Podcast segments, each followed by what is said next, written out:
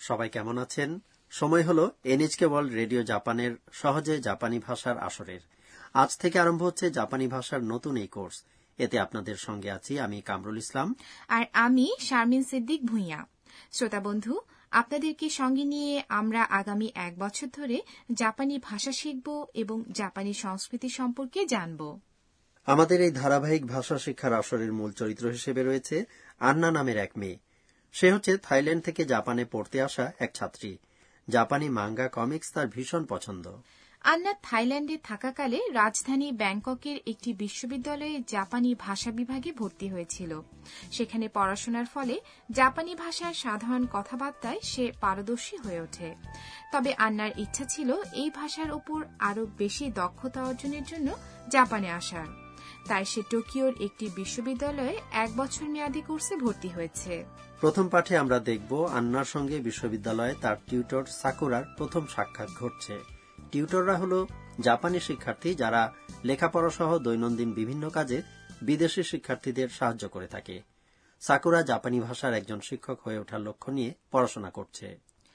এবার চলুন শুনে নেওয়া যাক পাঠ একের কথাবার্তাগুলো। এই পর্বের মূল বাক্যটি হল 私はアンナです。アミホチ？アンナ。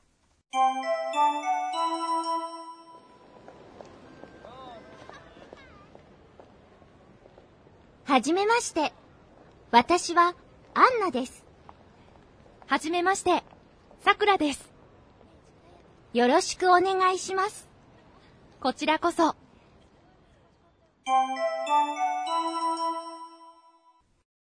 বন্ধুরা এবার আজকের কথোপকথন ব্যাখ্যা করা যাক। এখানে আন্না বলেছে হাজিমে মাসতে। হাজিমে মাসতে মানে প্রথমবার দেখা হলো অথবা আসসালামু আলাইকুম বা নমস্কার বা বলতে পারেন কেমন আছেন। কারও সঙ্গে প্রথমবার সাক্ষাতের সময় সবার আগে যে কথাটি জাপানি ভাষায় বলতে হয় এটি হলো তাই। কেউ যখন আপনাকে বলবেন হাজিমে মাসতে। তখন আপনারও তাকে বলতে হবে হাজিমে মাসতে। 私はアンナです。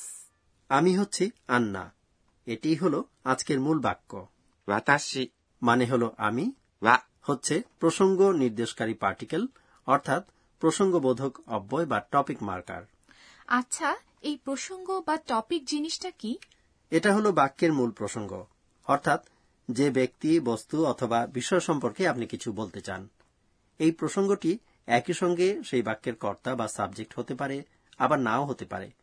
যেমন এই বাক্যে ওয়াতাসি বা আমি কথাটি যেমন বাক্যের মূল প্রসঙ্গ তেমনি এটি আবার এই বাক্যের কর্তাও।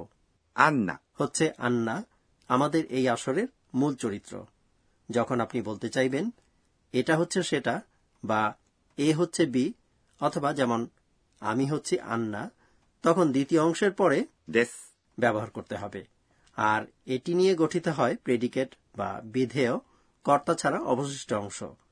কাজেই বলতে হবে এ ওয়া বি দেশ। বুঝতে পারলাম। কাজেই আমি আমার পরিচয় দিয়ে বলব হাজিমি মাসতে ওয়াতেশিওয়া শারমিন দেশ তাই না? একেবারে ঠিক বলেছেন। এরপর সাকুরা উত্তর দিয়েছে হাজিমে মাসতে সাকুরা দেশ। এবার আপনারা জানেন এর অর্থ কি।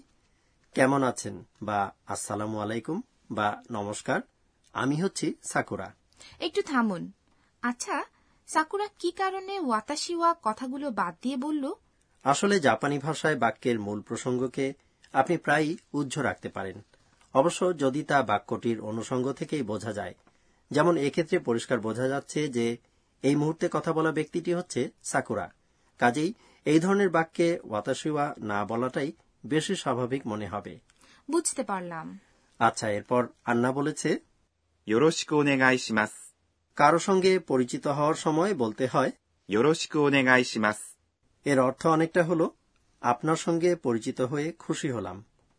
তবে এর আক্ষরিক অর্থ হল আপনার সঙ্গে চমৎকার সম্পর্ক বজায় রাখার আশা করছি। এই কথাটি আপনি কাউকে আপনার জন্য কিছু করার অনুরোধ জানানোর পরও বলতে পারেন। হ্যাঁ এই বাক্যটি বেশ কাজের। আমরা তো প্রায়ই এটি ব্যবহার করে থাকি তাই না? হ্যাঁ তাই। চলুন এই কথাটি একটু ধীর গতিতে অনুশীলন করা যাক। এরপর সাকুরা উত্তরে বলেছে こちらこそ。 こちらこそ মানে হল পরিচিত হয়ে আমিও খুশি হয়েছি অথবা আরও আক্ষরিক অর্থে বলা যায় এই কথাটি আমার বলা উচিত আন্নার কাছে সাকুরা হতে যাচ্ছে নির্ভরযোগ্য একজন সিনিয়র ছাত্রী তাই না নিশ্চয়ই এবার আমাদের এই ধারাবাহিক আসরের নতুন একটি অংশের সঙ্গে আপনাদের পরিচয় করিয়ে দিচ্ছি যার শিরোনাম টিচার আমাদের বুঝিয়ে দিন এতে এই ভাষা শিক্ষার আসরের তত্ত্বাবধায়ক অধ্যাপক আকানে তকুনাগা আমাদেরকে আজকের শিক্ষণীয় বিষয়টি বুঝিয়ে দেবেন। আজ অধ্যাপক তকুনাগা আমাদেরকে জাপানি লিপি সম্পর্কে ধারণা দিচ্ছেন তিনি বললেন জাপানি ভাষায় তিন ধরনের লিপি আছে, যার প্রতিটি রয়েছে ভিন্ন ভিন্ন ব্যবহার। যখন আপনি লিখবেন, ওয়াতাশিওয়া আন্নাদেশ আমি হচ্ছি আন্না, তখন আমি, অর্থাৎ ওয়াতাশি লেখা হয় কাঞ্জি লিপিতে। ওয়া দেশ এবং অন্যান্য পার্টিকেল বা অব্যয়সহ যেসব শব্দাংশ ব্যাকরণগত বিভিন্ন রূপ বা পরিবর্তন নির্দেশ করে, সেগুলো লেখা হয় হিরাগানা লিপিতে। ক্রিয়াপদ এবং বিশেষণ লিখতে কাঞ্জি ও হিরাগানা দুরকম অক্ষরই মিশ্রভাবে ব্যবহার করা হয়। অন্যদিকে আন্নার নামের মতো যে কোনো বিদেশি ব্যক্তি বা স্থানের নাম এবং জাপানিতে বিদেশি ভাষা থেকে আসা শব্দসমূহ লেখা হয় কাতাকানা অক্ষরে। হিরাগানা এবং কাতাকানা হল উচ্চারণবোধক অক্ষর এবং এরূপ প্রতিটি অক্ষর দিয়ে একটি করে সিলেবল প্রকাশ পায়। জাপানি ভাষায় রয়েছে পাঁচটি স্বর উচ্চারণ, আ, ই এ, ও। আর এই ভাষাতে ব্যঞ্জন উচ্চারণ আছে নয়টি। জাপানি ভাষায় একটি স্বর উচ্চারণ অথবা একটি ব্যঞ্জনের সঙ্গে যুক্ত একটি স্বর উচ্চারণ যৌথভাবে মিলে একটি সিলেবল গঠন করে। এছাড়াও রয়েছে একটি স্বরবিহীন ব্যঞ্জন উচ্চারণ। টিচার আমাদের বুঝিয়ে দিন পর্বটি শুনলেন। এবার ধন্যাত্মক শব্দ নিয়ে পর্ব শারমিন আপনি কি ধন্যাত্মক শব্দ কথাটি আগে শুনেছেন? হ্যাঁ যেমন মোরগ মুরগির ডাক বোঝাতে কুকুরু কুক এবং এরকম বিভিন্ন শব্দ তাই না? আপনি ঠিকই বলেছেন। জাপানি ভাষায় মোরগ মুরগির ডাক বোঝাতে ব্যবহৃত শব্দ হল কোকে কোক্কো ধন্যাত্মক শব্দ হচ্ছে এমন শব্দ যা নির্দিষ্ট কোনো ডাক কণ্ঠস্বর অথবা আচরণের কথা আমাদের মনে করিয়ে দেয়। এসব ধন্যাত্মক শব্দ তো প্রায় কার্টুনেও দেখতে পাওয়া যায়। হ্যাঁ তাই। আর এ কারণে আমরা এই আসরে নানা রকম ধন্যাত্মক শব্দ তুলে ধরব। আজকের আলোচ্য শব্দটি হল আচ্ছা বলুন তো এই জাপানি শব্দটি দিয়ে কোন ধরনের আওয়াজকে বোঝানো হচ্ছে? আমার তো শুনে মনে হলো কেউ যেন ঢোলে বাড়ি দিল। ঠিকই ধরেছেন আপনি। এটা হচ্ছে কাঁধে নিয়ে বাজানো ঐতিহ্যবাহী জাপানি ঢোল সুজুমিতে আঘাতের শব্দ। তাহলে ঢোলের আওয়াজ প্রকাশ করার জন্য জাপানি ধন্যাত্মক শব্দটি হচ্ছে ポン হ্যাঁ বুঝলাম এবার।